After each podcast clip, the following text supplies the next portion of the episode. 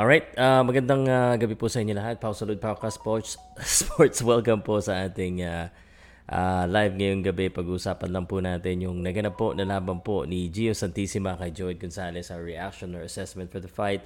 At uh, kasalukuyan po, nandito po ako sa Bohol. So sa mga taga Bohol dyan, kita-kita tayo uh, sa March 7 because of the PMI Boxing Stable boxing event. Ang headline po by Reggie Suganov at uh, si Sueño po ang maglalaban. So, um, share ko muna to para po marami po tayo at uh, double check ko rin din yung ano, uh, yung boses ko. Hindi ako masyado magsasalita ng malakas kasi uh, medyo manipis po yung wall dito. So, I want to make sure that uh, you can hear me. Can you comment guys if you can hear me? Uh, at uh, ayan. Kumain na po ako actually. Uh, actually, nag-recover, na, naka-recover na ako. Pero mag-intro lang ako mabilis ah. Powercast Sports. If you're new here, don't forget to subscribe and hit the notification bell. Okay naman. Okay naman yung boses ko. Okay naman. Okay. I think naririnig naman ako. Share ko lang muna ha guys. Kumusta po kayo? Shoutout po sa inyo lahat. Kay Hinyaga, uh, kay Nessa Pascual. Hello mahal. Tingnan mo yung view ko. Asawa ko nanonood sa Maynila. Binabantayan na naman ako kung nagtatrabaho ko. Joke lang. Love you. ah, hinaan ko lang boses ko. Also, sir, pow, pow, pow, pow. Uh, kasi nakakaya sa mga boksingero. Yung katabi ko dito, mga boxers, doon sa kabilang room, eh, syempre, nagda-diet yung mga yan kasi bukas na po yung ano, yung weigh-in nila. So, kailangan eh respectful tayo kahit papaano. Uh, mahal, uh, share mo to ha. Share nyo po. Shoutout muna ako bago tayo magsimula dahil medyo mainit-init yung pag-uusapan natin.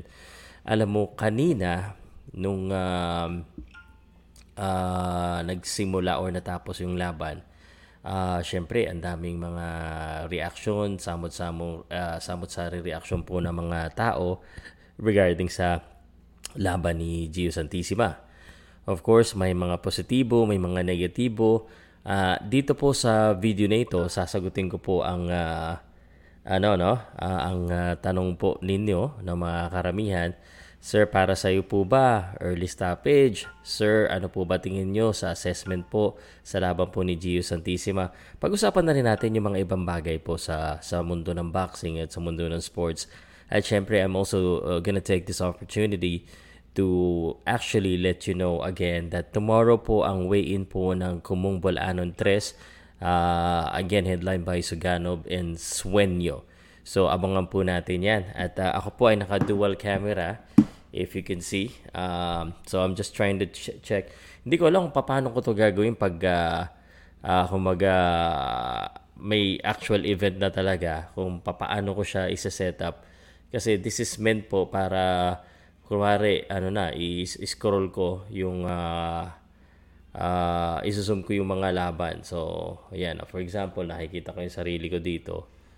Ayan, nakikita niyo yung aking screen dito.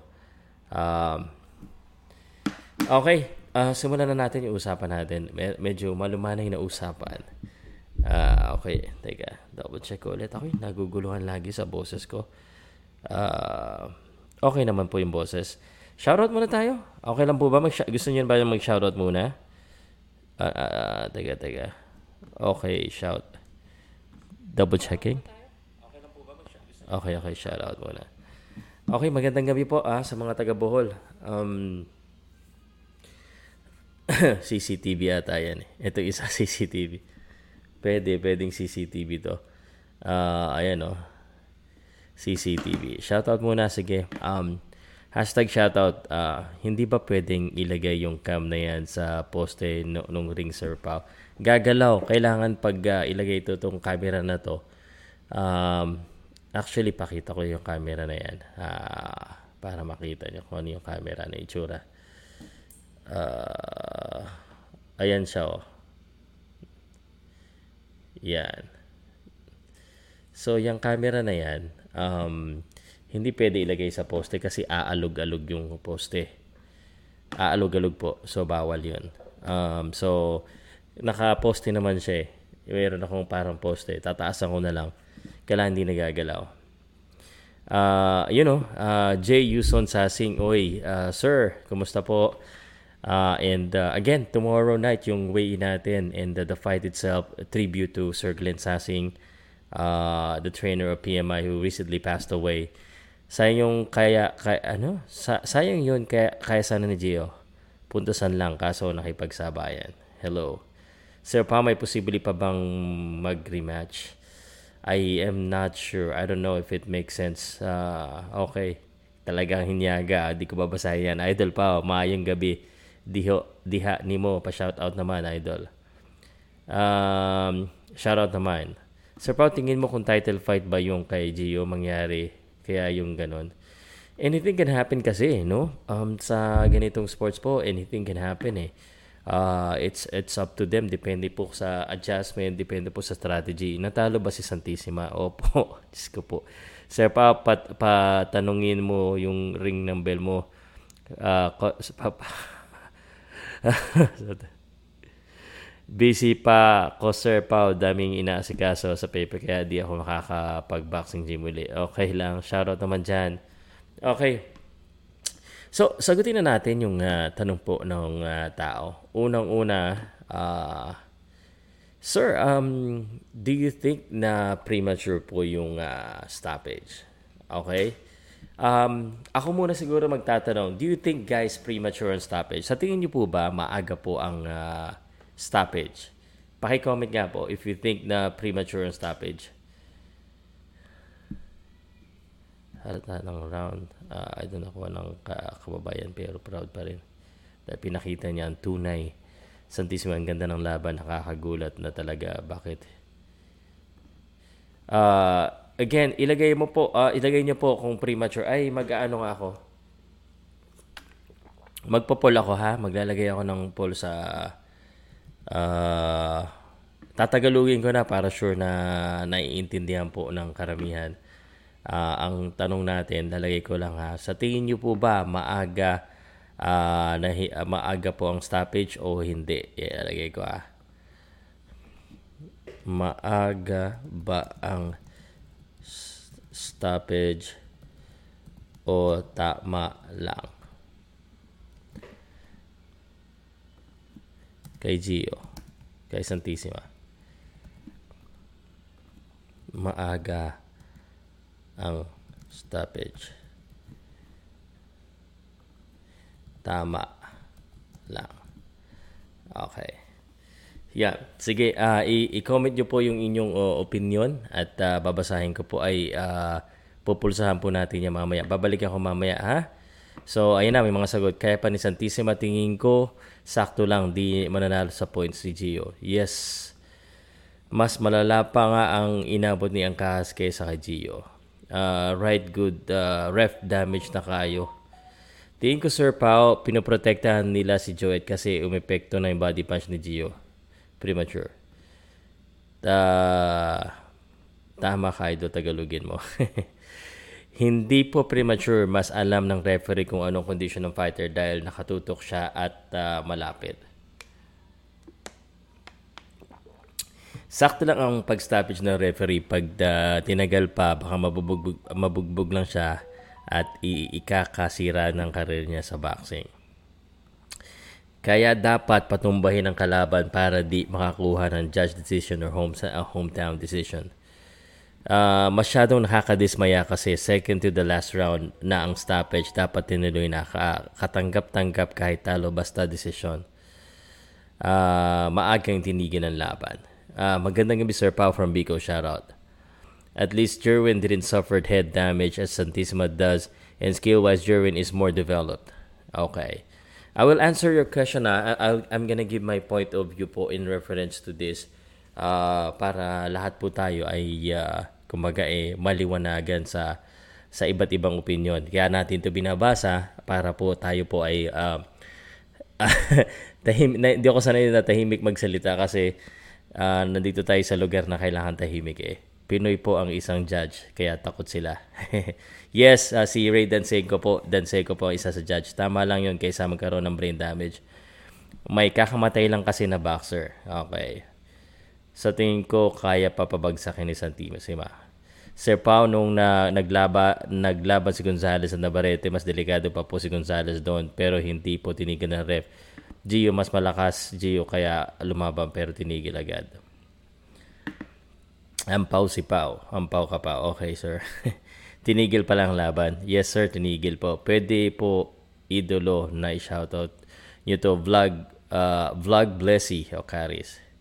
Kita naman na di, uh, di nahihilo si Jigo. Saka parehas Sir Pao, bakit parang humihina ang mga Pinoy boxer natin? Mukhang uh, pabalik ulit tayo sa dati na kinakaya kayanan ng ibang lahi. Nako, hindi naman siguro.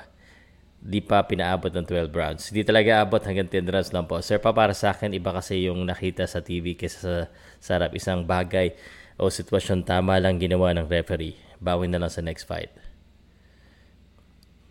Uh, maaga-aga, maagang stoppage from Antipolo, Kuya Pao, sabi ni Winter. Okay. Sige, sagot na ako ha. Um, salamat po sa mga comment niyo ha. Sir Pao, di na gumagalaw video mo. Okay. Di na pala gumagalaw yung video ko. uh, ba't ganun di na gumagalaw? Okay, nag, nag-freeze na. Sandali ah.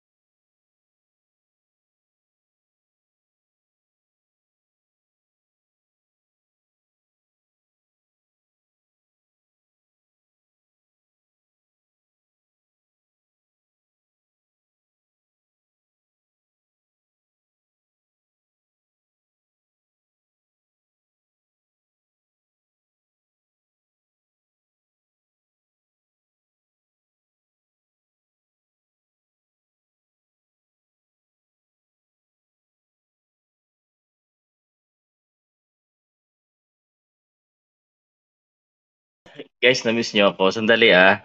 Uh, nag-restart kasi ako ng computer so nagkaroon ng issue. Sorry, Boss Pau, nadaya ata tayo bakit hindi ito laban. Guys, sandali lang po ah. Medyo nagkaroon lang ako ng issue so I'm I'm restarting right now. Uh, nag-restart lang ako ng PC ha.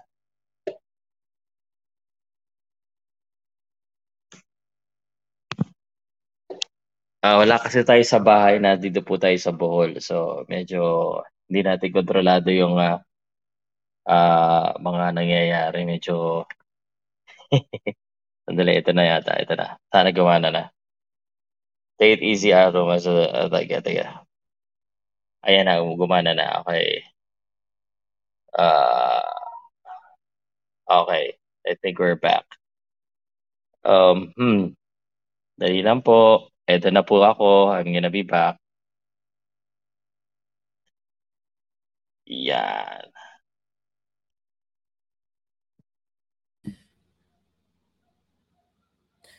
Alright, I'm back. Uh, okay na, malinaw na uli. Okay na po ba? Take it easy, Aram. Uh, is uh, okay, ayaw basahin yan. But nababasa niyo na ba? Grabe ah. Grabe yung ano, baka mademanda tayo ni Aram at pa naman yung lawyer.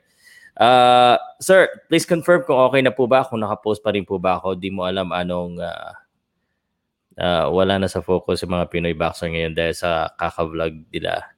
Uh, Boss Pau, uh, nadaya ata tayo. Okay. Uh, di mo alam anong ginagawa nilang sakripisyo na doon ka ba sa training camp nila. Goods na po, Sir Pau. Goods na. Okay. Okay. Ito po, no? Um, this is my personal opinion regarding the fight. Uh, first of all, ang pinaka... Nasa na ba yung ano natin? Yung poll pala natin, no? Uh, sana yung ating poll? Um, sino na lamang sa poll natin? Yung ating poll. Uh, sino na lamang Pwede ko makita dito. Dito ko titingnan sa kabila. Sandali ah.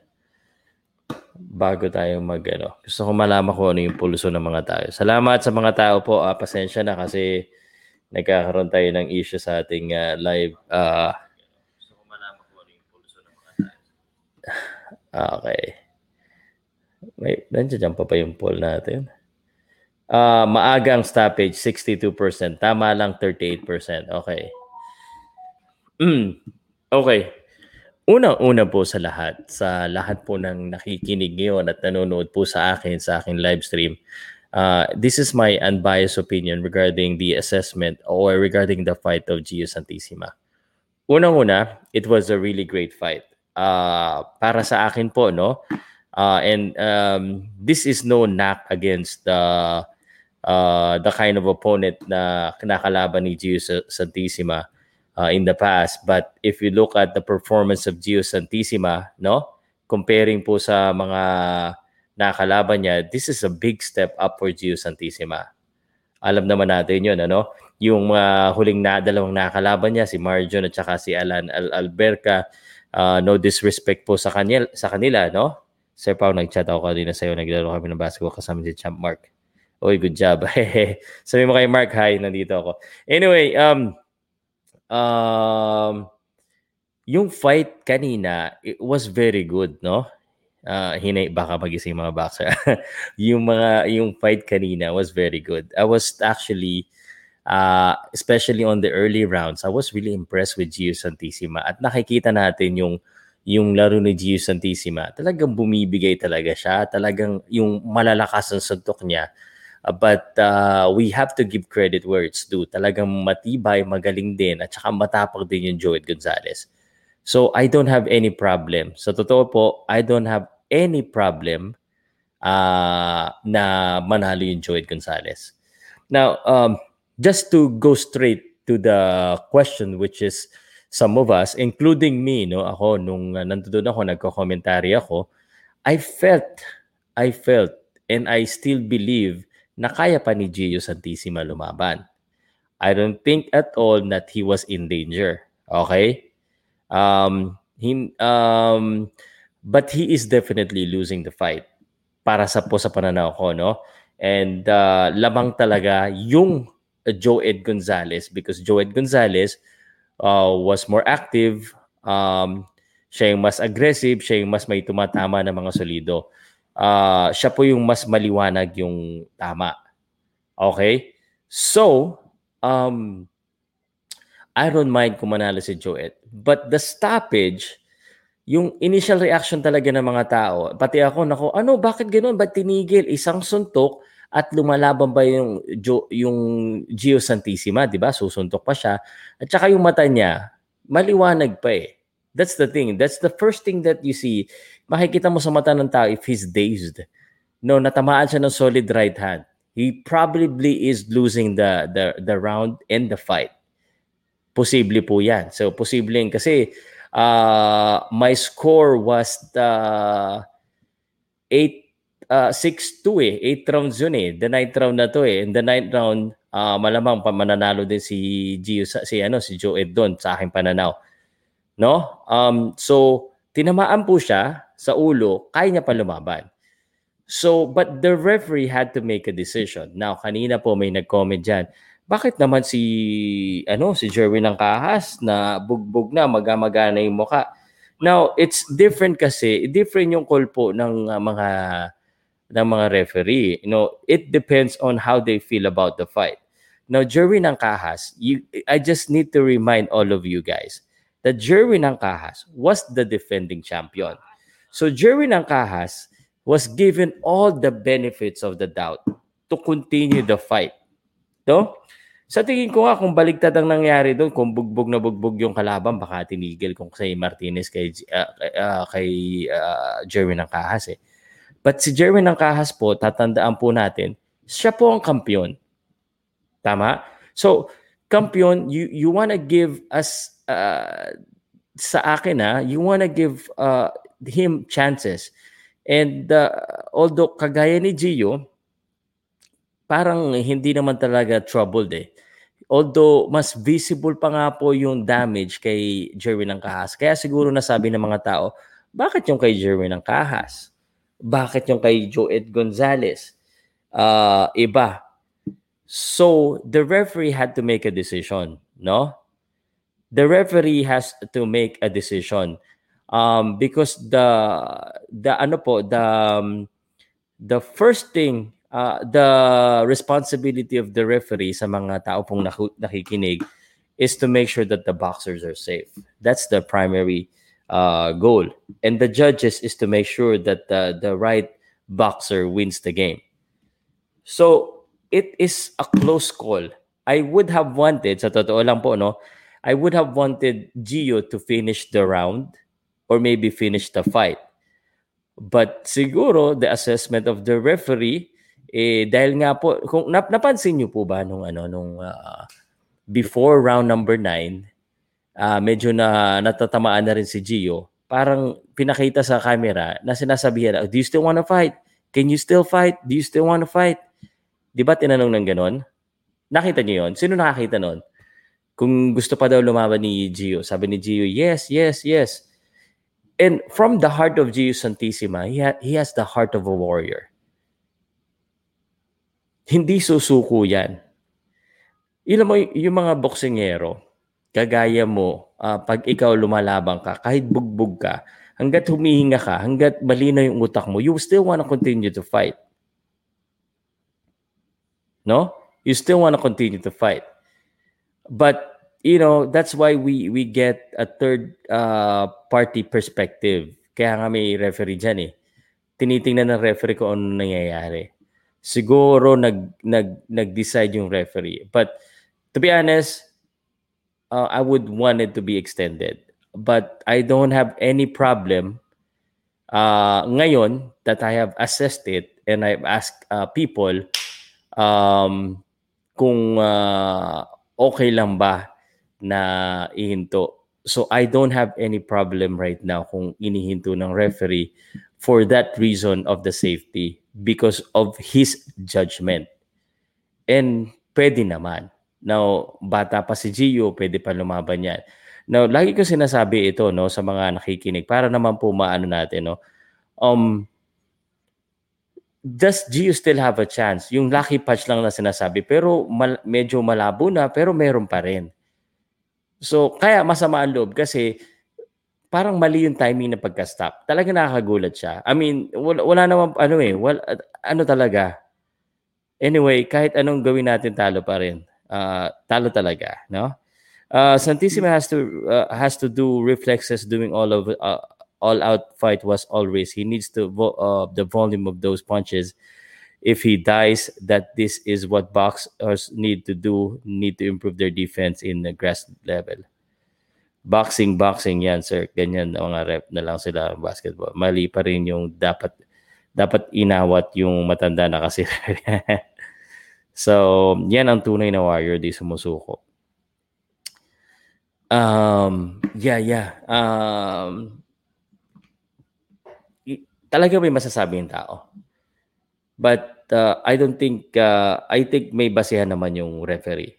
Now that I've looked at it again, ulitin ko po, uh, now that I've seen it again, and I try to look at it in the neutral eyes, syempre masama loob ko. Syempre masama loob ko dahil gusto ko talaga na tapusin man lang sana ni ano ni uh, Gio Santissima. Um, but the guy is tough. The guy is really tough. The guy has the iron chin too. Hindi rin tinatabla ng mga body shot.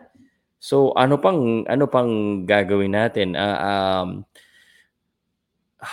so at sa totoo lang no, uh, I think yung stoppage na yon um, much better kay Gio in a way na naging positibo yung tingin sa kanya ng mga tao that he wants to fight uh, that hindi siya sumuko hindi siya natalo sa decision yung referee ang nagpatalo sa kanya totoo may doubts patuloy yung mga tao na parang pinoprotektahan kasi we don't know the score too no we don't know the score too so that's the thing Sir Pao, kulang ang training ni Gio laban kay Gonzalez. I, I, I do not think so. He has one month in the US. February 5 po itong laban na ito. Uh, din uh, di na di naman nahili si Gio. Malabo ang mata ng referee. Mali pa din yung early stoppage. Bayad nga si Uncle Bob. maganda pinakita ni Gio. Supportahan na lang natin. Yeah, maganda po. Maganda. So, pero sa akin ngayon, um, I don't have any problem now. I, I was surprised. Siguro I would wanted to gusto ko man lang makita na mag-backle man lang si Gio, pero hindi man lang siya nag-backle. Matibay din si Gio. It's just that has, he has also received a lot of punishment. Uh, kahit di nahininto tala, talo talaga, mahina yung conditioning, halatang pagod lagi. Hindi naman sa mahina yung conditioning, guys. Um, I think malakas lang din yung kalaban. I mean, Gio has been throwing a lot of power punches. Even at the ninth round, bumabato pa siya ng maganda. Okay? Ganda ng laban parehong magaling. May laban tayo. Pwede sa uh, sa yung uh, tulog si Pacquiao. Uh, tulog si Pacquiao. Uh, hindi naman nagrogi si Gio. Hindi nga, sir. Pero yung, in-assess nila kasi yung ano yung, yung potential damage. Tama sir, safety first yung reaction ko. Same din kanina yung sa, yung sa stop. Hindi ako sabi pero on the other side of the referee's concern sa may mga boxer ganon. Hindi nagamit si Memo sir pa. Malakas naman si Gio. Iba lang talaga yung ano. Mali yung hininto. Uh, yung laban. Wala pang knockdown nangyari. Parehas lang. Um, yun na nga, sir. Uh, may ano kasi, may warning din yata eh. But, you know, I feel bad. Kung ako si Gio, talagang masama din kasi Gio wants to fight eh. And I think nagta-translate siya sa mga tao ngayon na nanonood na feeling nila. Um, kasi in, in boxing, anything can happen. One punch can change the fight or the game or the results.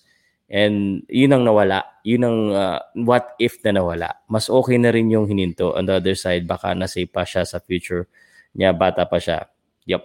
I mean, everyone can look at it differently. Pero yung score, guys, no? May Pilipino na dyan, ha? Uh, it's 7 to 2. 7 rounds to 2. Ang bata pa ni Gio pag retiro mo.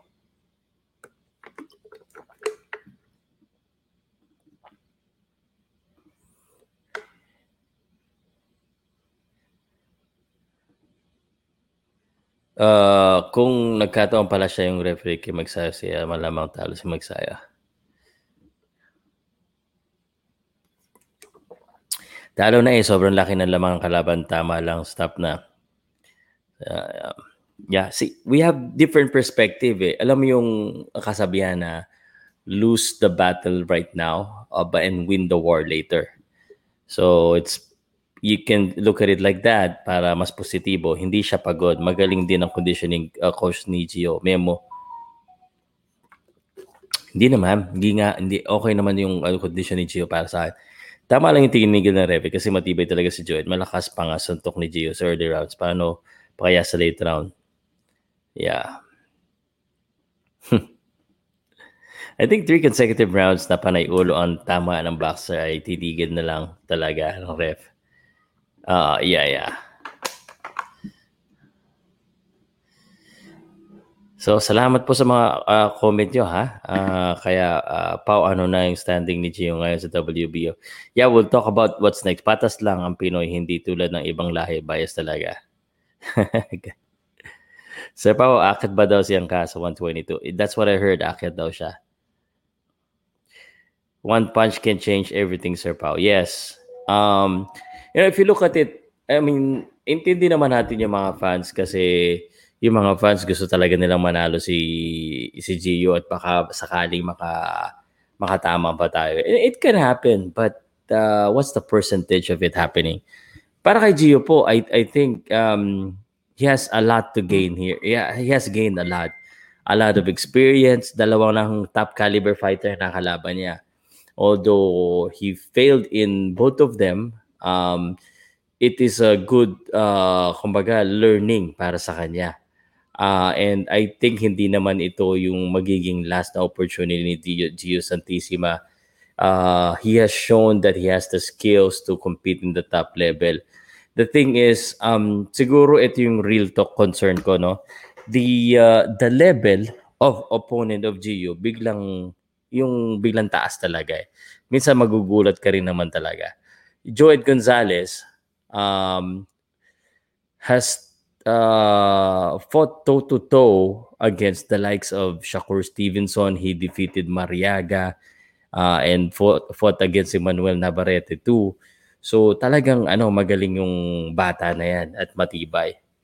So I think para sa akin kay Gio, um, of course, uh, go back to the drawing board. Um, uh, if it's me, uh, because Joyd Gonzalez is uh, kind of considered as the ano yan, yung nasa taas na rin eh. Parang uh, 1, 2, 3, 4, 5 para sa akin yan sa sa featherweight. So maybe fight someone that's uh, in the in the rating still, yung magandang record sa Amerika, yung dihado siya pero hindi ganun kadihado. Dito actually, ano eh, dihado siya, hindi naman talaga siya ganun kadihado. It's just that iba yung iba yung galing eh. So I think ma- malaki pa po ang chance ni Gio Santissima. And uh, I'm very proud of this dude kung yung pagpasok niya po, yung pinakita niyang laban. Uh, I think we enjoyed all of it. At saka yung suntok niya, oh, hindi yung suntok para lang maitaas yung ano, yung para lang tumama. Ah. Yung suntok niya talagang nananakit din siya. So nananakit din siya doon sa suntok niya. So I think I I think um it is very important for us Filipino fans na makita rin yung positibo po sa nangyari. Uh, shoutout po sa iyo, Pao. Salamat. Uh, 1980 Trinidad. Okay. So what's next? What's next? Um, yun. Uh, I don't know if he's going back to the Philippines but uh, pwede siguro isa pang laban. Tuloy-tuloy na. Alam mo pag nasa Amerika na, uh, Amerika ka na, alam mo sina Mark, uh, sino Jonas, halos doon na nakatira, di ba? Because uh, you know that's the opportunities there, the experiences there.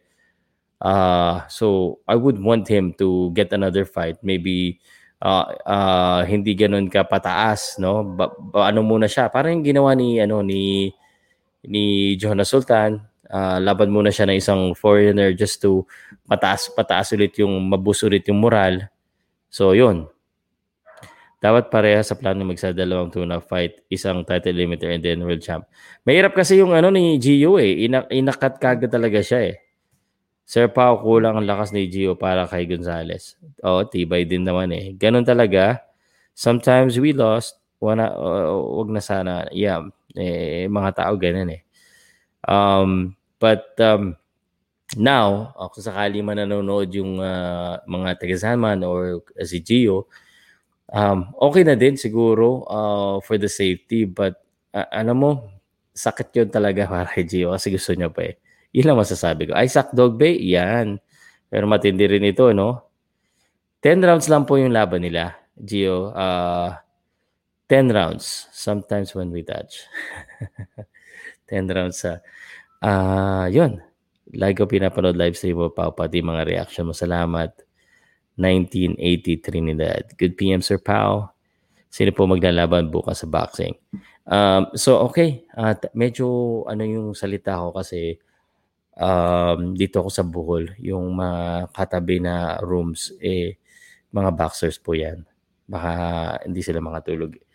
Kaya bukas po ang uh, laban po ay international fights. Pero bago po tayo magkaroon ng international live commentary, tatapusin ko po muna yung ano, yung uh, um, weigh-in po dito sa PMI uh, boxing stable. Meron po kasing ba- boxing sa Lunes. So, doon po niyo ako suportahan sa mga nakikinig at nanonood sa akin.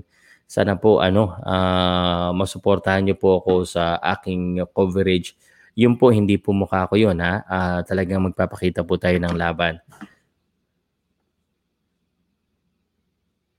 Okay. Parang medyo naiingay na yata sa akin yung... Uh, okay. So, ito yung mga links. Teka lang ha. Dapat naman hindi saluhin ni Gio mga suntok ng kalaban. Dapat yan. Okay. Masyado naman ano lang, referee. Ipadana lang si Gio sa Ukraine. Alang ka. Sir Pao, ano sa tingin mo sa lakas ni KJ? Um, KJ is a very good boxer. I, I think uh, I think we we want to see him as well be tested. Alam mo, malalakas talaga yan. Sa akin na, malalakas si na Gio, malalakas si na KJ. The question is, um, how do they receive the punch? from a, a caliber fighter too?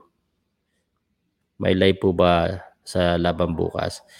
Um, baka may, hindi po ako sure kasi depende po kung anong oras po matapos yung weigh-in. So we will prioritize the local event here in Bohol. And then if umabot tayo, I will be doing uh, either a live commentary or reaction po for uh, UFC. May laban po kasi sa UFC. So UFC fight uh, Covington versus Masvidal. Pasensya na kung tahimik ako ah. So, alright, ilagay ko yung link kung gusto nyo makipagkwentuhan sa akin. Um, ito.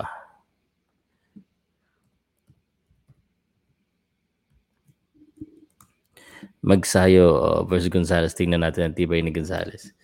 Um, I don't know if it if it would make sense kung uh, kung magsayo Gonzales.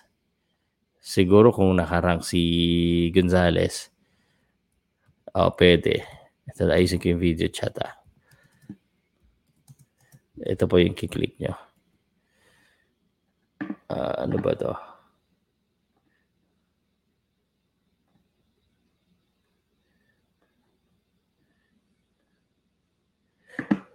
Okay. So, yan. Yung, kung may gusto pong pumasok,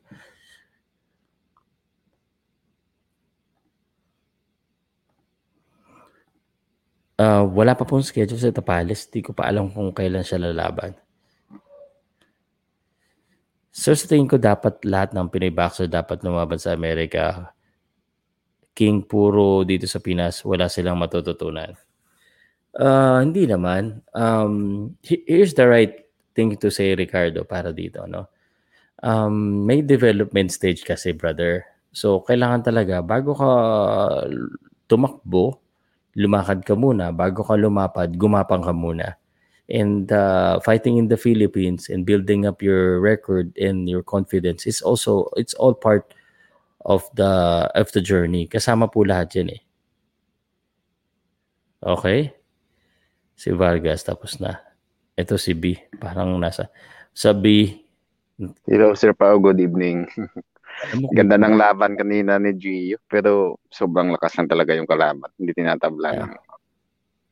Pero kita uh, mo, diin na diin na rin yung suntok niya. Eh. Parang gusto niya rin pabagsakin pero wala talaga yung kalaban. Kayang-kaya pa rin talaga ng kalaban yung suntok. Mm, totoo yan. Totoo yan.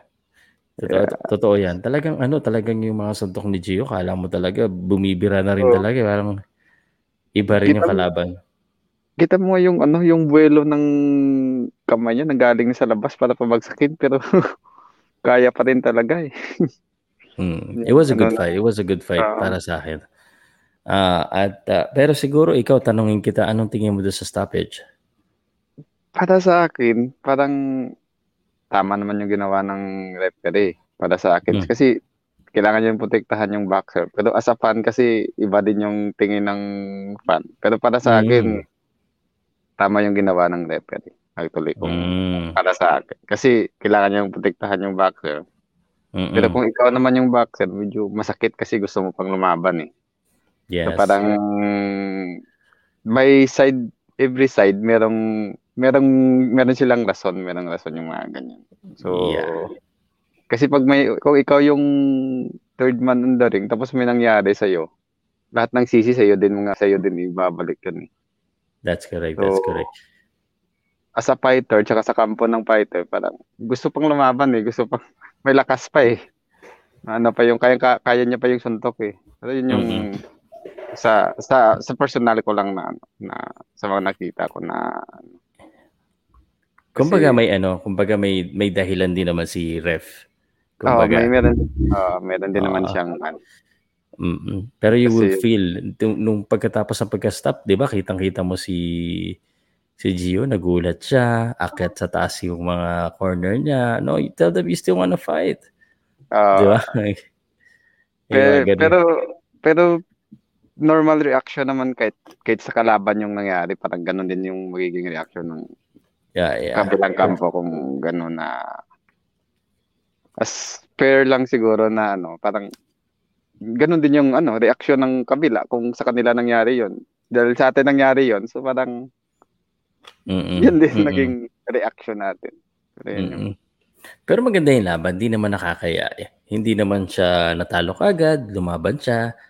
And, uh, you know, mayroon siya mga moment din eh. Of course, uh, sa judges scorecard, medyo uh, parang ano tayo, hindi masyadong lamang yung kalaban. Pero if you actually watch, watch the fight, okay din naman eh. I- Iba lang Oo. talaga yung level. Oo, ano talaga, asing grabe talaga yung lakas ng ano, yung pag-accept ng kalaban, kaya-kaya niya talaga. Tsaka yung kahit kay Gonzales na laban niya nung nakaraan, parang pag anuhin natin si Gonzales malakas. Ah, si Navarrete pala, sorry. Mm. Malakas din yun sumuntok eh, pero nakakaya niya. Napa- Napahirapan niya nga si Navarrete. Kaya parang ganun Mm, siya ka, mm. ano, ganun siya, kati- ganun siya katibay na nakalaban. Yung ano niya. Para sa Mm. Tapos parang naano ko lang yung ano, siguro parang ano ko lang sa ibang mga fans din na parang mahina yung ano ni Gio, mahina yung Pinoy, mga ganyan. Siyempre, hindi, hindi rin natin naiisip na yung sa kalaban sa kabila, ganun din yung iniisip nila. Talunin nila yung kalaban nila. naging Mm. din yan sa ano, parang para din sa career nila, para din lumakas, para kung paano. May mga strategy din sila para talunin yung kalaban. So, ganun din yung sa atin, ganun din. Medyo Yeah, kinapos lang yung ano, kinapos lang yung strategy natin. Hindi lang, Yeah. Actually, uh, naririnig, nakikita ko nga, dapat ganito, dapat ganito. Uh, well, all of your opinion are valued, no? ah, Ah, yan nga. Pero, sa tingin ko, kahit i- i- pag binaksing, sa, para sa akin, no, um, tama lang din naman yung ginawa in a way. Yung depensa lang ang kulang. Pero pag uh, ganun talaga, ang tibay din talaga eh. Kung ibaboxing mo yun, susugudin ka rin ni Joet eh. Ganun yung Ah. style niya eh. Oh, yun yung ano, bro lang ng bro. eh. Oo, tibay eh. Pero yun siguro, yung isa rin siguro sa, parang masasabi ko din sa part ni Mm-mm. Gio Sir Pao. Kailangan niya rin din siguro galaw-galawin yung ulo niya kasi parang nakasteady lang din kasi yung ulo niya. Oh, yung Para left hook, part. left hook, di ba? Oo, na, Tumatama pag- yun eh. oo, maging part siguro ng defense niya yung kailangan niyang igalaw yung ulo. niya. Mm. Yan lang. Bakit kaya nakakalimot ngayon ng mga Pilipino daw na igalaw yung kanilang ano? Para, para sa akin kasi Sir Pao, nandyan yung igalaw eh. Kaso minsan, pag depende din kasi minsan sa kalaban, pero hindi mo ma-apply yung strategy at yung lahat na pinag-aralan nyo. Kasi minsan parang, Oo. di ba parang, dami yan, Oo. may plan A, plan B, plan C, siguro yung ginagawa, every boxer, every team, merong mga ganyan eh. yes. Pero kasi din, minsan pagdating na sa taas ng ring, parang, biglang umiiba yan eh, biglang ano yan sa, ano ng kalaban. That's Yung correct. mga- Oo. Kaya, kumbaga, alam mo, yung mga sinasabi nyo, I mean, valid naman in a way, pero it's easier Oo. said than done eh. It's Ah, kaya easier nga. said than done. Um, yun, teka. Supportahan na lang natin. nakakainis lang yung daming basher eh. Kung si Lawrence Cole yung Sir Pao abot ng desisyon. Alam mo yung ano, naniniwala ka ba na pwedeng kung ibang judge yon ay ibang referee yon pwedeng hindi tinigil? Mm, pwede, pwede siguro, Sir Yeah. Pao, pwede. So, So, oo naman. Kasi ganun nga, di ba? Da, swertihan din minsan sa judges kung ano yung tingin ng judges, kung, kung saan Mm. point of view.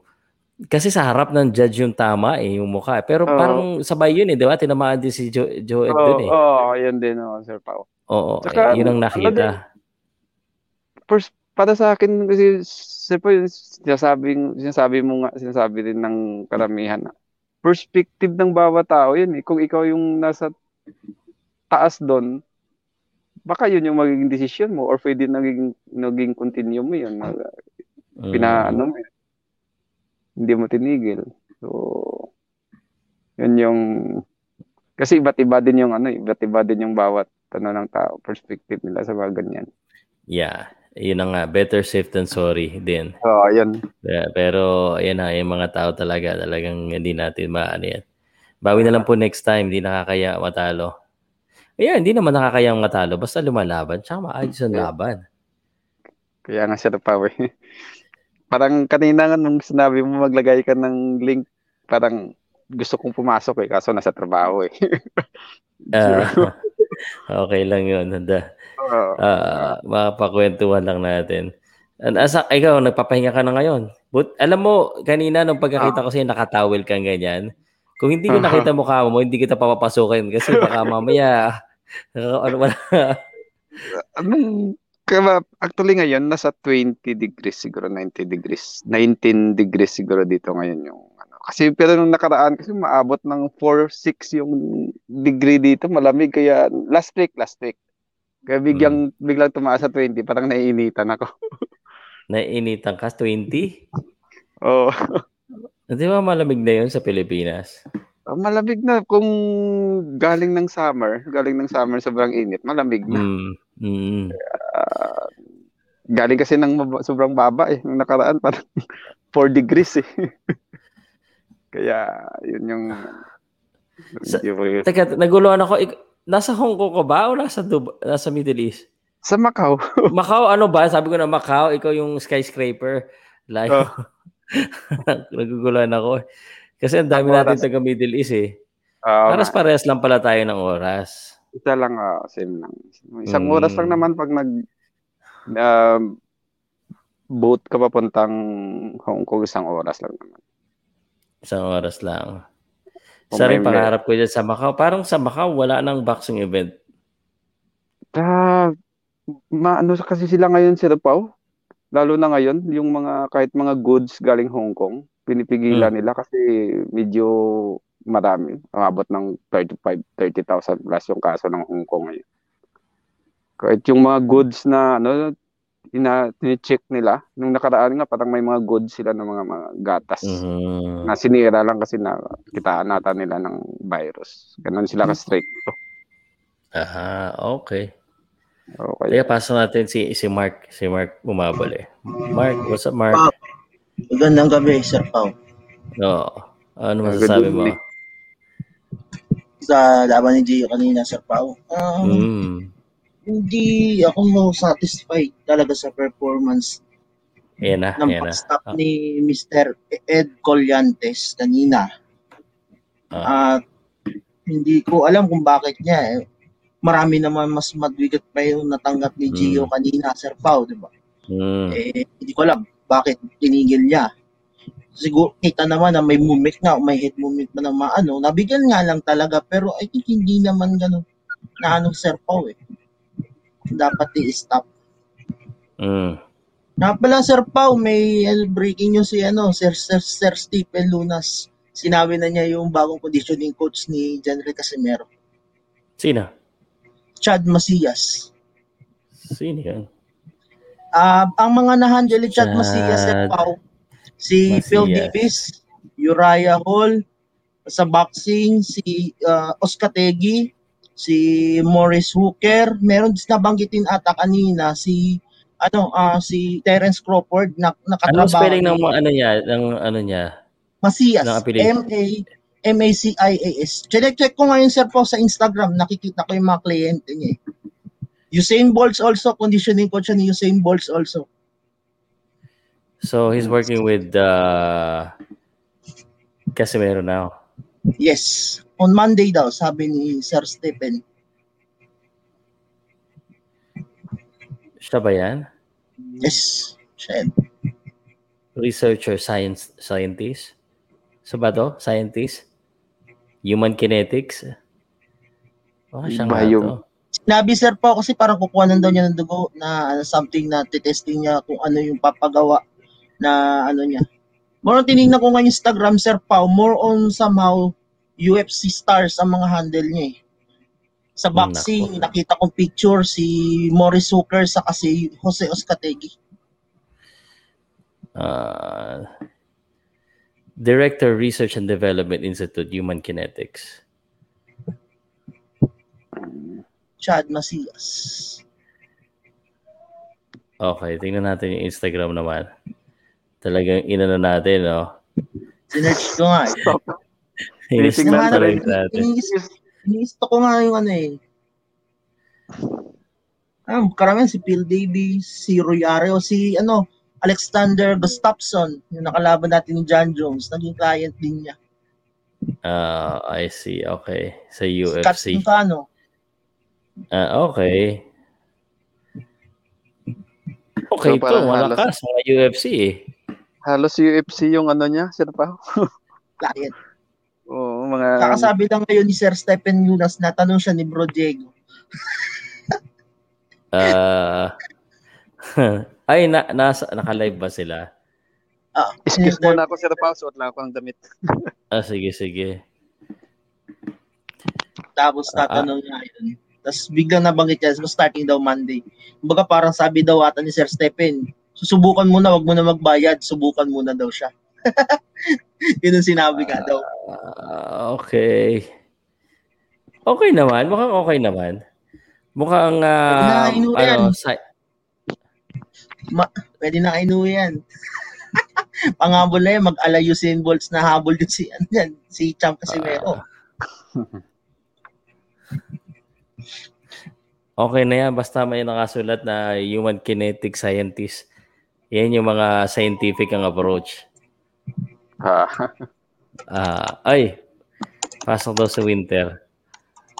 Referee Colantes na Yun. naman ganyan ang sulat dyan. Eh, kasi Ah, alam mo naman, Sir Pao, controversial. Pulantes ha. ingat, ingat lang tayo sa pagsasalita natin ha. But go ahead. Go, go pare, ano masasabi mo ah, sa ano stoppage? Kasi nakikita ko na yung comment mo, early stoppage ka eh. Masyado pa kasi Sir Pao talaga maaga kanina eh. Mm. Nalaban pa. Mm. Okay. Ay, hindi. Wala, wala namang problema doon. Tingin ko naman talaga, nalaban pa talaga. Siya nga nagulat. Laki, laki pa yung mata ni Gio Santissima nung hininto eh. Doon pa lang kita ko na na okay pa yung diwa niya eh. Pero ano, there's no other reason that I can see kung bakit in-stop yun dan yung assessment ng referee eh, feeling niya eh, hindi naman nanalo si Gio at nabubugbog lang. Yun lang sa tingin ko. Kasi there's Oo, no other palagay. way eh. No? Palagay ko din, Sir Pao. Parang ganun din. No, kahit sabihin mong lumalaban.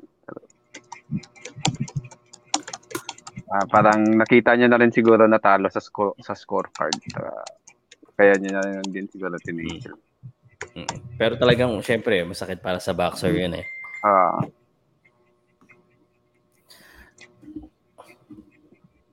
Tsaka ano din kasi kapag lumalaban ka kasi nandiyan yung adrenaline mo, gusto mong manalo lahat. So parang biglang Tsaka pag, ano, ano, pag lalaban ka, ano, ah, winter din, yung mga boxer talaga, yung lumalaban mismo, it's hard for them to, if, if you ask them kung lalaban ka pa o hindi, usually, yes lang sagot niya mga yan. So talaga kailangan may third party point of view ka na eh, magdi-decide ka eh.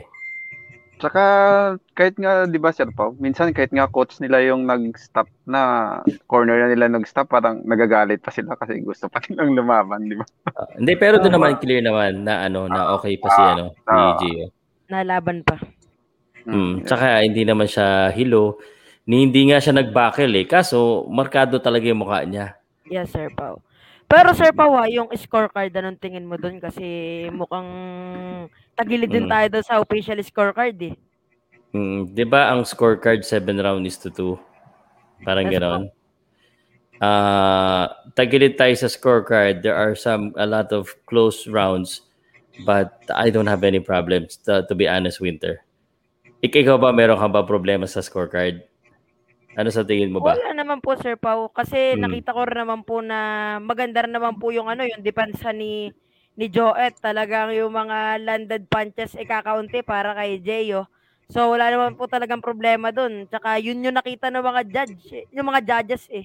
So wala Mm. na po tayong magagawa doon sa scorecard. Pero it's a good fight for Jeyo talaga. How did you Sana score it? Ano, Sir Pao, kasi sa akin, dikit eh. Ano ilang rounds? Ilang rounds kay G uh, sa siyam na round or sa walong rounds? Alam ko, Sir Pao, ano sila, draw doon sa scorecard ko bago i bago po i-stop eh. Mm, okay. Mark at saka B, how did you score it? Same Ah, kami sa ni ano eh. Sa akin, Sir Pao, same lang din ang scoring ko. Although kasi yung, yung ah, Gonzales, Sir Pao, ah, may- yung kagaya nga na sinabi mo, first four rounds, talagang close, ano talaga yun? Close talaga yung pag-scoring mo nun. Pwede mo bigay kay G, pwede mo kay Joy Gonzales. Pero yung 5 to 7, yun na yung para sa akin, na-clear ko talaga na mas, ano yung output na ginagawa ni Gonzales na follow-up na ano, mas clean, cleanable sa akin na sa kanya yung ano nung opensa nung mga rounds na yun. So, fair naman, wala naman problema yung scorecards na yun. Mm. Ako sir pa, hindi, ako, hindi na hindi na ako nag-score kasi kumakain ako na kumakain kami ng mga kasamahan ko kanina eh. Saka nasa kantin ako maingay din yung ano, yung dalawang cellphone ngayon na ano ko nanonood ako sa kabila tapos yung isa pinapakinggan kita. Kaya hindi na lang din ako Ang hirap nag- siguro niya kasi hindi masyado sabay. Anyway, sa sa sa akin, ano, Winter Market tsaka B. Po. Um to be honest with you, I I I don't have as well a problem with the score kasi yung score ko uh yung mga early rounds binigay ko kay Gio. So I I'll give two or three rounds lang kay Gio. Uh because na sa, the, the reason I did that may mga instances na yung nasa ano ko eh. Pero kasi kaya ako nako-convince na ibigay kay Joed kasi parang siya siya yung mas mas pumapasok, mas maraming patama. Although nakikita ko rin naman yung mga patama ni Joe ni ano. Eh kasi pag ganito winter, iniisip ko na kagad that I am a judge there. Para di ako disappoint Yes, sir. I'm thinking as as and then, tumama nga naman. May Pilipino pa doon ha. Yung Pilipino pare-pareho din naman sila ng score. Yes. Um so yun ang kaya ganun na kaya ako umagri din. Oh, at saka kahit ako sir po pag nanonood ako tapos nagsuscore ako pag mga dati pa talaga pag lalo na pag promotion ng kalaban pag mga kahit nga minsan na medyo pabor pa sa Pinoy or sa kanino man na hindi under sa promotion binibigay ko pa rin sa ano eh, binibigay ko pa rin sa ano ng promotion eh kasi malamang sa malamang yung mga judge diyan din nila ibibigay Eh nako. Eh ano pa nga ba? Pero Sir Pao, ano pong tingin mo doon sa stamina ngayon ni Gio? Kasi parang hindi rin siya napapagod eh. With Coach Good, Memo. maganda. Mag ah, yeah, yeah, yeah. Yan Alam mo- malaki Ah sige Mark ka muna. Sige, ituloy mo yung Hindi, ano pa. yung sinabi ni Winter, oo, agree ako. Ah, ibang Gio Santissima yung nakita ko ngayon conditioning wise compared sa the past na nakalaban niya si Navarrete malayo malayo yung stamina hindi siya napapagod kung titingnan natin ah minima natin na talagang malaking factor para sa kanya yung Memo Heredia Yes. Ah, the reason why lang yung naging problem ko lang, ang concern ko lang, and that fight lang naman is yung cuts. Kung itaw naman natin kung paano rin din inalagaan ni Jacob Duran yung Joet, Gonzalez din sa corner din naman, no? So, Hmm. yun lang yung naging concern ko kasi malaki din balakid kung may nakaano Anong na ano ibig sabihin mong cuts? Paki-explain nga ng maayos yan. cuts, cutman. Cutman. Bakit may sugat ba? eh, bukol, Sir Pao, eh, siyempre, pag kailangan, may mga pasahe, may mga, ano, may mag-a-assist na cutman. na Ay, mag-assist. meron naman ah.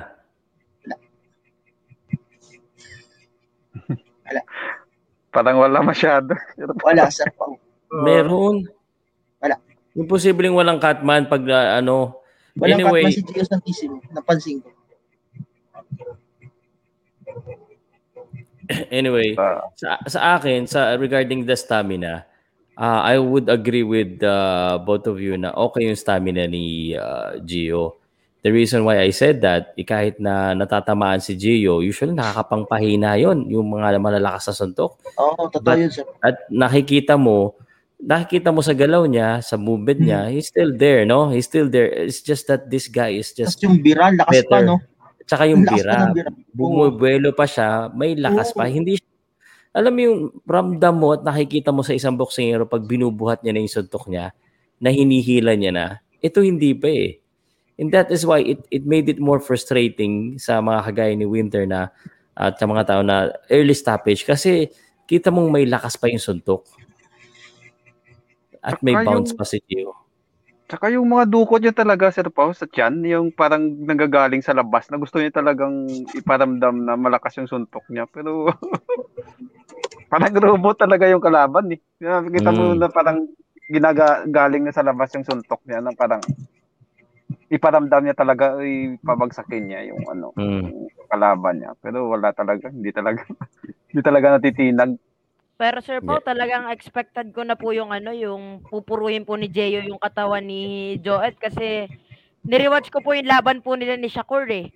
Talagang doon Mm-mm. din siya pinupuro ni Shakur. Kasi yun talaga yung open na open kay Joet. Sabi ko, siguradong ito rin yung gagawin ni ano ni Jeyo. Yung sa katawan talaga.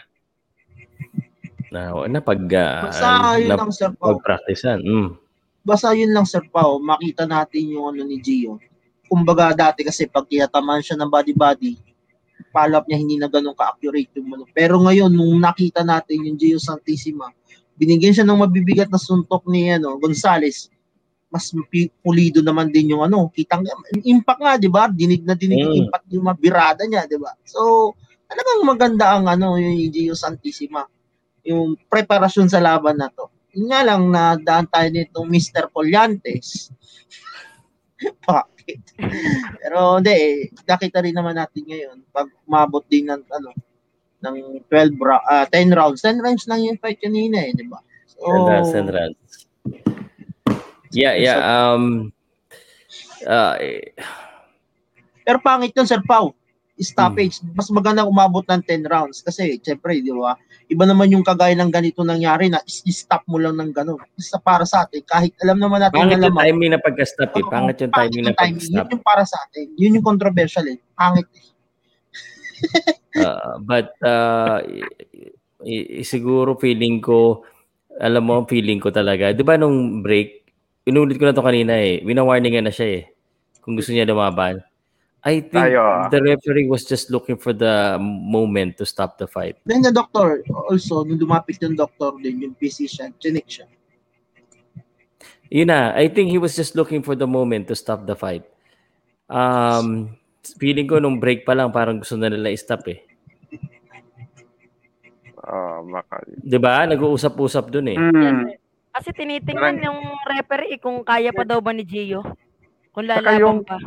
Nung lumapit yung referee doon kay ano, parang nakita ko yung sa reaction talaga ni Coach Domingo na ano. Ah, parang parang yung sa sinabi ng referee na parang pwedeng stop anytime, parang ganun. Pagkakaintindi ko. Yeah, yeah. And that is why din nakikipagsabayan na si Gio. Pag mga ganong rounds, ano, kailangan mo na talaga eh. I mean, go for broke ka na eh. Especially, Oo. it- you know, um, kung yung assessment ni Winter, tabla, eh, alam mo na, score ni Winter, tabla. Eh, syempre, pag score ng taga-Amerika yan, ibig sabihin, Ah, delikado talaga. ah, No? Ang ang masama pag yung lamado tayo dito pag sa score natin. Ito anyway, um Gio has proven anyway that kaya talaga makipagsabi sa mga top level. Yes, Medyo may, may syempre may kinulang kaya ganun. Ano ba yung kinulang o talagang ah, Ano ano what, what do you think would have been ano, lalo na sa Mark? Ano pa sa tingin mo na dapat mas ginawa ni Gio dito? Kasi from the onset ang ganda naman ng gawa niya eh. Uh, nab- nabaligtad ng konti. Napansin niyo ba? Round 1, 2 umaatake si Gio eh. Yes, sir. Defense, Sir Pao. Ah, depensa talaga sila para sa akin din. Opensa, Saka nung nung mga past fight si Gio, wala akong nakikitang jab sa kanya. Kada bira siya talaga ng mga heavy punch siya kagad. Maganda naman yung jab niya dito ah. Up and down yung jab niya. I mean, Sir Pao, Hmm. ito yung performance na nakita ko maganda. Kasi before, wala siyang, ano talaga na yung nakikita ko nung ala days before niya, mga jab, jab, mga, Hmm. ano, ang mga birado niya kagad talaga, bigat talaga ng suntok, talagang habulin, knock na. Pero ngayon, calm, kalma siya. Baka kinukuha niya yung ano talaga na, na jab. Tapos yung jab niya malutong. Hindi ganun ka, ano Hmm. talaga na sobrang ano, accurated talaga. Tapos may Mm. timing kung kailan siya bibira talaga ng katawan sa katawan. So, malaking improvement. So, ang nakita ko lang, Sir Pao, nag-iba lang yung timing ni Gio nung naano na siya ng mga uppercuts, mga counter ni ano ni Joet Gonzalez na inaabang siya pag sumusugo nakaka-counter si ano. So, yung defense yung naging problem, Sir. Defense Pero more or less problem. offense. Ah, Ako feeling ko ano rin. ah sa tingin ko kasi yung the, the latter rounds, medyo nakokontrol na ni Joet yung tempo eh. Siya Hmm, na rin nakuha talaga yung umatake eh. Hmm. Pero pwede naman yung Sir Pao eh. Kaya naman niya sa sasabayan niya. niya. eh. Mm. Yun nga lang, kung mapapansin mo yung 5 to 6 rounds, nakikinantatama na siya sa ulo, Sir Pao. Yun, yun ulo. nakaka, naka, nakakatagos Doon na yung nagsimula mga- kasi yung ano, yung ano, tsaka alam yung ano, kahit tumatama siya, pero pag siya tinatamaan, medyo visible kasi kasi gumagalaw yung ulo eh. Yes. 'Di ba? Hmm. Yung per kay Joet, wala. Normal Wala, parang wala Hindi. talaga. Ang lalakas sa kaya kay nung Gio, tumatama. gumagano siya. Gumagano. May impact ba? Kumbaga may action na gano'n. So, sa paningin ng referee, talagang impact. Eh, kay Gonzales, kahit ma- ano nung suntok ni Gio, nakaganon lang. Naka, ano, parang alam mo yung parang lumanay lang. Walang emosyon. Kung Pero nakikita alam mo mo- si Gonzales, parang walang emosyon eh. Pero alam mo, mas masakit yun. Yung you don't roll with the punch. Ah, nilalabanan. Alam mo, tinuturo yun minsan yung sa training na pag sinuntok ka, sabayan mo yung suntok. So parang malakas ang tingin kasi gumagano ka.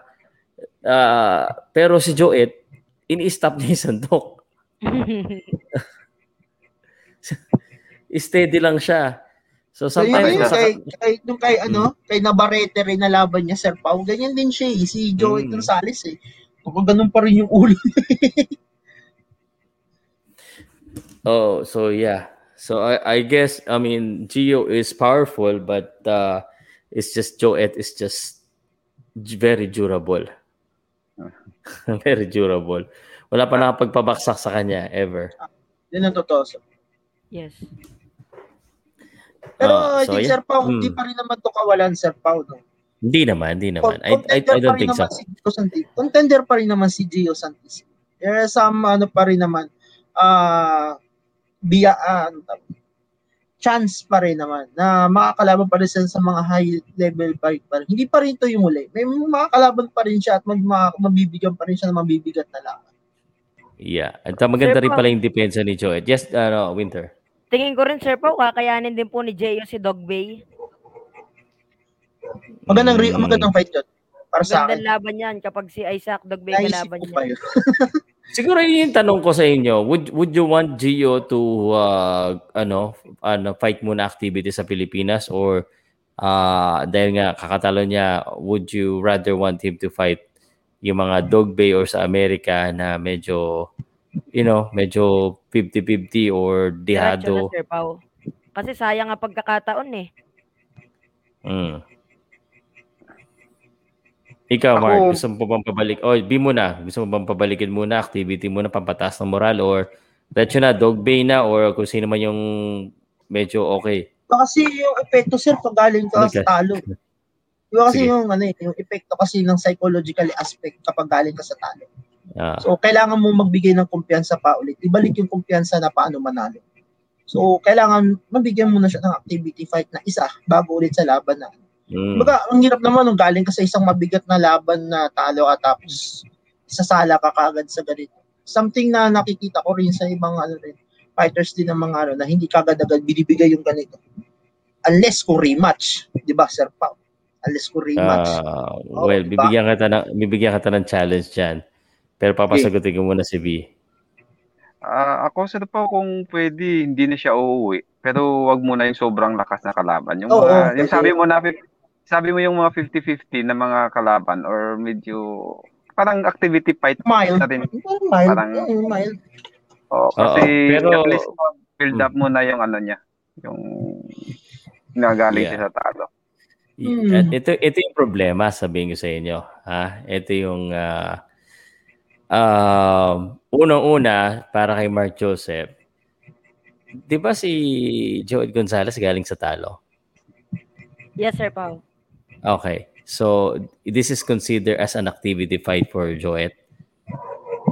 Do you think? Oo, Sir Pao. Yes. So, laman din Joet dito. Di ba? Opo. Alam naman natin. And si Joet, ang promoter niya ay top rank. Oo, kakapirma pa lang, Sir Pao. Correct. And that is why he was given this fight. Kasi alam nila na lamado talaga. Now, to, to your point, no, sabi ni Winter, tuloy-tuloy na. Ikaw, sabi mo, bigyan ng activity fight. Si B, ah, ayan, 50-50. Yung 50-50, B, pwede mangyari yan. Pero, sino ba yung promoter ni Gio ngayon? Kanina ba siya? Usually, pag gusto mo na ikaw ang lamado, pag gusto mo na activity fight, that means your promoter has to promote most of the time. Pero pag ikaw ay dayo, hindi ka nakakapamili ng kalaban. Ibig sabihin, uh, most probably unless um, you know, maging parang ginawa ni kay Jonas Sultan, sila rin namili ng kalaban yata ano, nung unang laban eh. Uh, unless eh, gagastos ang promotion. So ibig sabihin, kailangan nila gastosan si Gio na to get uh, an activity fight para sila yung makapamili ng kalaban. Pwede Para yun, hindi sir, sila okay. pilitin. Pwede naman yung Sir Pao, yung promoter ni Gio na hapon eh. Yung may-ari ng SIP. Zip. Mm. Pwede naman yun. Yun ang maghanap ng Mm. ano, promoter. Kaya nga, nasabi ko nga ito, Sir Pao. Pwede naman yun ng ano eh. Alam naman natin ng mga hapon, di ba? Mm. Oh. Yun Ano? yung nasa isip ko. Kaya, baka mabigyan siya, marekomenda ng activity fight na hapon. eh, Yun ang ano, activity fight ni Gio. Ano Sa- yan? Yeah. At sa Amerika na, no? Tuloy-tuloy na. Parang Oo. ano sila doon, na, doon na lang muna tumira. Si sayang din. eh. Siyempre, oo, sa iba kasi yung momentum na nandoon ka na eh. Mm. Kumbaga, yung momentum pa rin, ano, eh, mahirap yung pupunta ka, tapos uwi ka, di ba? Hahanapin mo yung ano, di ba? Eh, andun ka na, edi tuloy-tuloy na. Kagaya ng mga kasama niya sa Miami, Florida, di ba? Galing sa Panalo, kahit sila ni yung mga kasama rin na talo, si Bernaldez, si Mulawin, ano. Eh, eh, balita Tulad ko doon. sa West Coast na bum- bumalik eh. Hindi na sa Ah. bumalik sa East Coast eh. Eh, Natalo, di ba? Oo. Kaya sabi ko nga, kung kahit ganito, eh, we all know naman paano mag ano rin si Sir JC Manangkil din. I think baka hindi ano si Gio, doon pa rin yan sa amin. Ang sa akin, sa akin naman Sir Pao, kasi yung kahit bigyan siya ng medyo mabigat-bigatin na kalaban, yung ano niya is hindi naman yung parang hindi naman devastating yung pagkatalo niya. Oo, Hindi naman tama. ganoon kaano ng Mm. moral naman. moral Tumaba na naman eh. moral mo na bumaba. Parang sa kanya kahit siguro bigyan mo pa yan ng ano, talagang hindi bumaba yung kasi parang nakita niya rin kung gaano ka ano yung performance niya doon sa laban na yon. Kahit natalo Mm. Pwede, pwede. May ano kayo, may punto kayo diyan. Basta wag na lang umuwi kasi may oportunidad. Yun lang, sir. Ah, para maka-adjust na rin siya. oportunidad. Maraming Yeah, yeah. oportunidad na nakaabang. Lalo na ang Sunman at ano, si promotions. Maraming nakaabang. Kaya wag na lang umuwi kung mas maigi. Kasi oportunidad pwede mabawi pa yan. Eh. Kaya pagkatalo na yan, pwede, pwede mabawi yan. Kasi hindi naman tulad nga sabi ni Sir B, hindi naman nakakaya yung nangyari sa iyo eh. Hindi ka naman Ah. bumagsak. diba? O, lumama ka. Ang ganda nga ng pinakita mo lang nung una at huli, di ba? O, adjustment. Ah, Okay. po. Kasi sir po, sa totoo nga lang eh, maraming na-impress ngayon sa performance si Gio. Talagang tama nga si Kuya Bin na wala naman talagang dapat ikahiya nga dahil nga hindi naman bumagsak. Tapos Mm. pinahirapan mo pa yung ano, title contender na yon. Yes, I agree with you. Sabi yun, napatrabaho mo si ano, si napatayo si Stitch Duran kakaayos ng mukha ni Gonzales. Yun naman yung impact na yung impact na Ah. ginawa ni ano ni Gio Santissimo sa mukha ni Joet Gonzales. Talagang naging Oh, ang busy si- galing doon. Ang galing na, ang galing na pahinto niya ano, yung ano. si Stitch Duran, legendary yun, sir. si Ah. ano eh, Jacob Stitch Duran eh. Mapa UFC, mapa boxing eh. Ganun talaga siya. Parang ano siya, no, freelance siya, no? Freelance siya, hindi siya Yes. isa-isang ano lang, freelance. Actually, siya ang ano ngayon, Sir Papaw. Siya na ngayon ang bagong cut. Actually, last fight ni Tyson Fury kay Deontay Wilder, siya ang ano eh, cutman eh, si Stitch Duran. Ah, Klitschko. ang galing nun. Klitschko brother, siya rin ang cutman. Sa laban Naging ni ano siya, no? Naging pangalan niya yan. Usually, pag mga ganyan ka, may sarili kang dedicated eh. Ah. Dahil may name ka na, eh, mas malaki kikitain mo kung ano ka. Yung Yung freelance ka. ano, yung cutman din ni Champ Nonito Donaire, si Mike Bazel, Mike the Magic Bazel. Ah, may mga ano na eh, kanya-kanya na. eh. Bazel. O, di ba? Oo, sa bagay, hindi naman araw-araw lalaban yung ano mo eh, yung catman mo. So, pagbibigyan mo, naawa na sa iba. Pero di, ganda, ganda ng ano, talagang makita mo yung impact na ginawa ni Gio sa kay ano, Joet Gonzalez. Nag, napabisi mo si ano, si Jacob Duran. busy busy sa kay ano, kay Joet Gonzalez yung epekto ng ginawa ni ano. So talagang improvement wise pa rin. Tuloy-tuloy sana. Pero Okay. grabe talaga yung ano, grabe talaga yung mga banat ni Gio sa tiyan, tsaka mga kahit yung mga upper niya na sa salon ni Gonzales. Pinig yung impact eh. Oo, eh, pero hindi talaga tinatabla. Napabilid si Andre Ward eh. May buwelo talaga eh. Wala eh. ni Eh, Andre pati yung mga, ano naman, pati yung mga commentators, sinasabi nila, oh Yeah. man, Gio is still punching with power. Yes. Si Joe Tesitor, no? Oo, narinig ko yun. Punching with power eh. Anyway guys, alam mo, um, uh, at least alam na ng tao kung uh, what's the real reason. Yan, ganun naman talaga sa boxing. I mean, it depends on the perspective. Uh, siguro we can move on kasi bukas maaga ako dahil may weigh-in po dito sa PMI. Uh, may laban po sa March 7 uh, around 2 p.m. and then the weigh-in is in the morning. Then after the weigh-in, that's when uh, we'll see if we can do a Chocolatito versus Martinez and? Covington versus Masvidal. Tuloy. Ang ano? ba? Yung Martinez, ano? Eh, di ba I overweight so. si ano? The zone yun, Sir Pao, di ba? The Zone, yes. Nakasulat pa sa The Zone, oh. dinoble check ko eh. Hindi ako makapanood yun eh. Ang ano ko, UFC. Mga maganda ano ng UFC ngayon eh.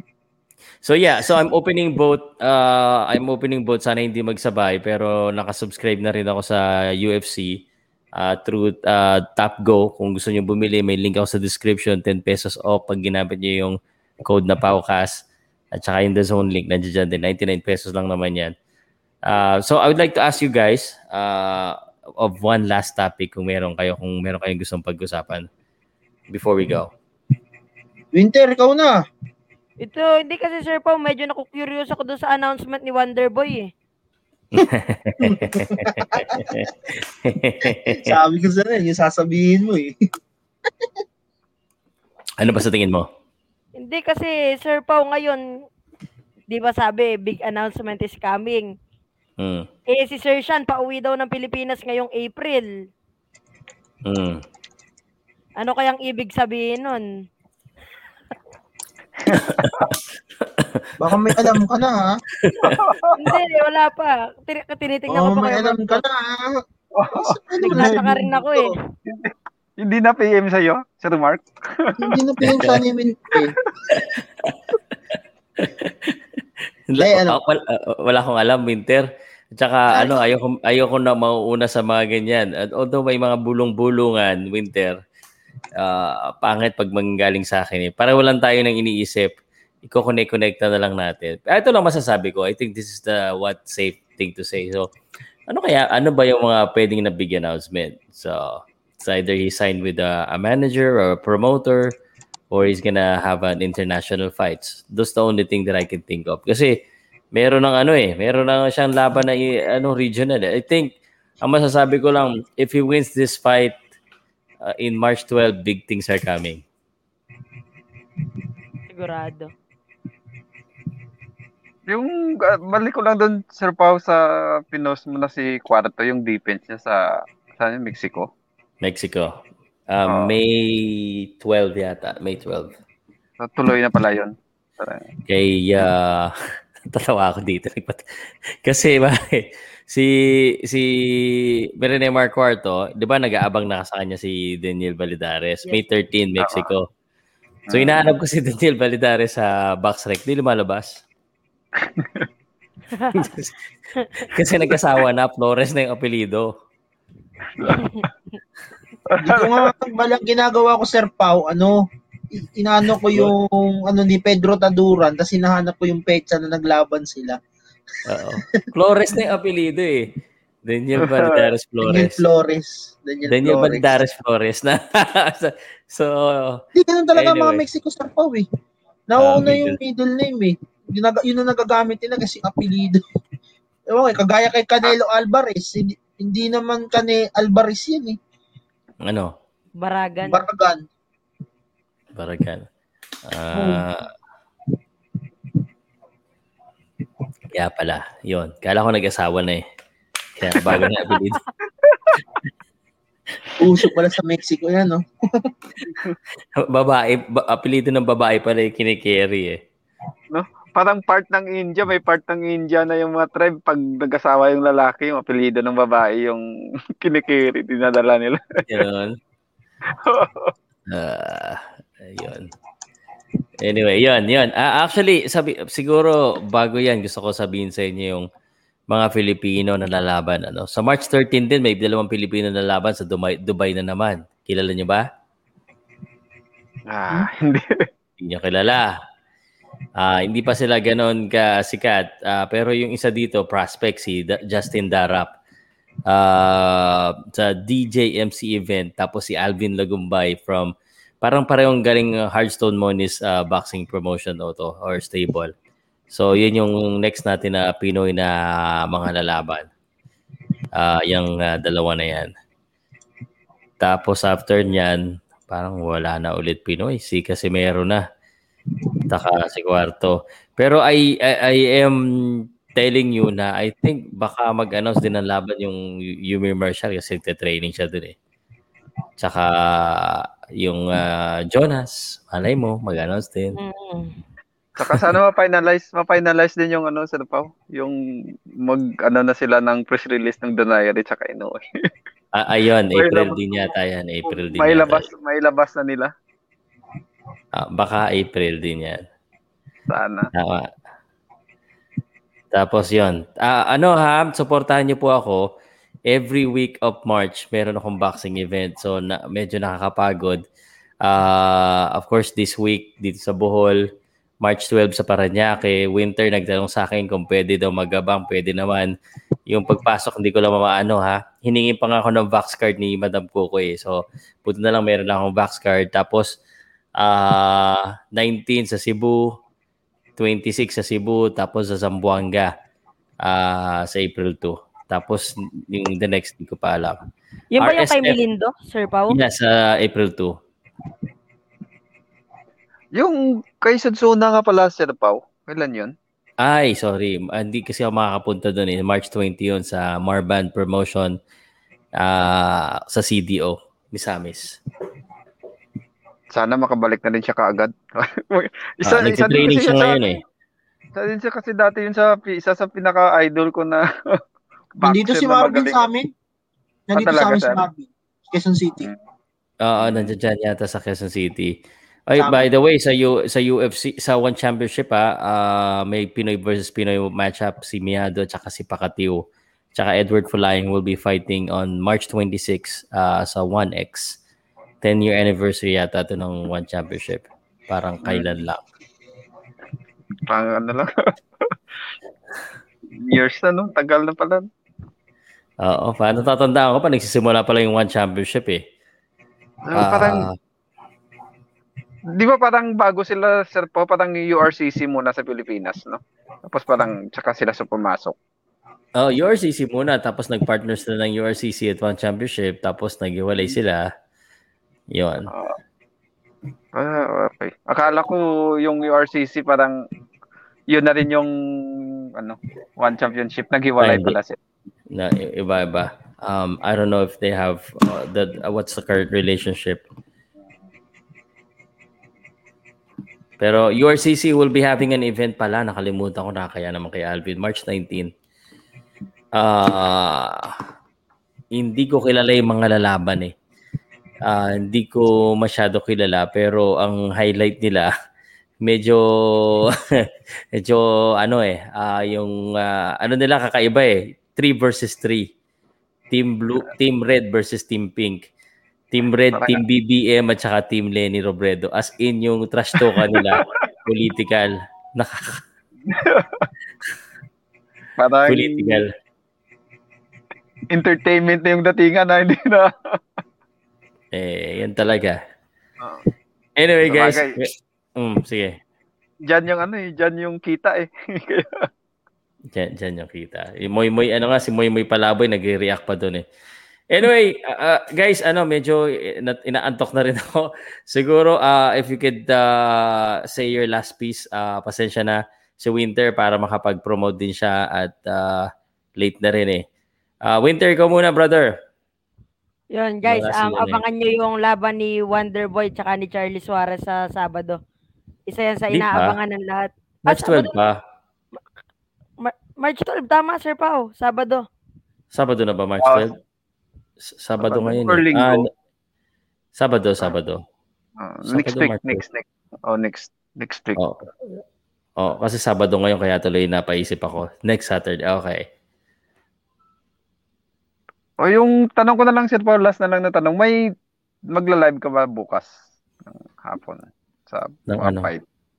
Sa ah, 5 p.m.? bukas na yung Kailan ba yung ano tawag nito yung laban sa diyan sa Bohol? May live. Ah, sigurado magla-live ako. Alas 2 sa Monday yung live noon. Alas 2 Ah. Manila time. Nakaw-nakaw na lang ulit ako nito. sa, sa trabaho pala ako nung time na yun. Ah, Ah, anyway, maraming minsan laban, maraming laban. Nagpo-post ka naman after nun eh, yung mga HD. Sige. Ah, ano na lang. Ingat na lang sa lahat. Okay. Salamat, Salamat. B. Sige. Salamat. Ingat dyan sa Macau. Ah, okay, thank you din. Sir. Salamat. Okay. Alright guys, Ah, bakit may nag-iiyak ka na naman? ano ba yan? Anyway, salamat po sa inyo lahat at ah, 10.58, ah, I would like to say thank you very much ah, sa lahat po ng nakasama natin ngayong gabi. Salamat po sa pakipagkwentuhan sa akin. Nandito po ako sa Bohol. Bukas, weigh in. March 7 po ang laban dito. Lunes po yan, ha? 2 p.m. Salamat. Kita-kita tayo sa Dawis Covered Court and thank you sa lahat ng ah, sumama sa akin. Bye guys.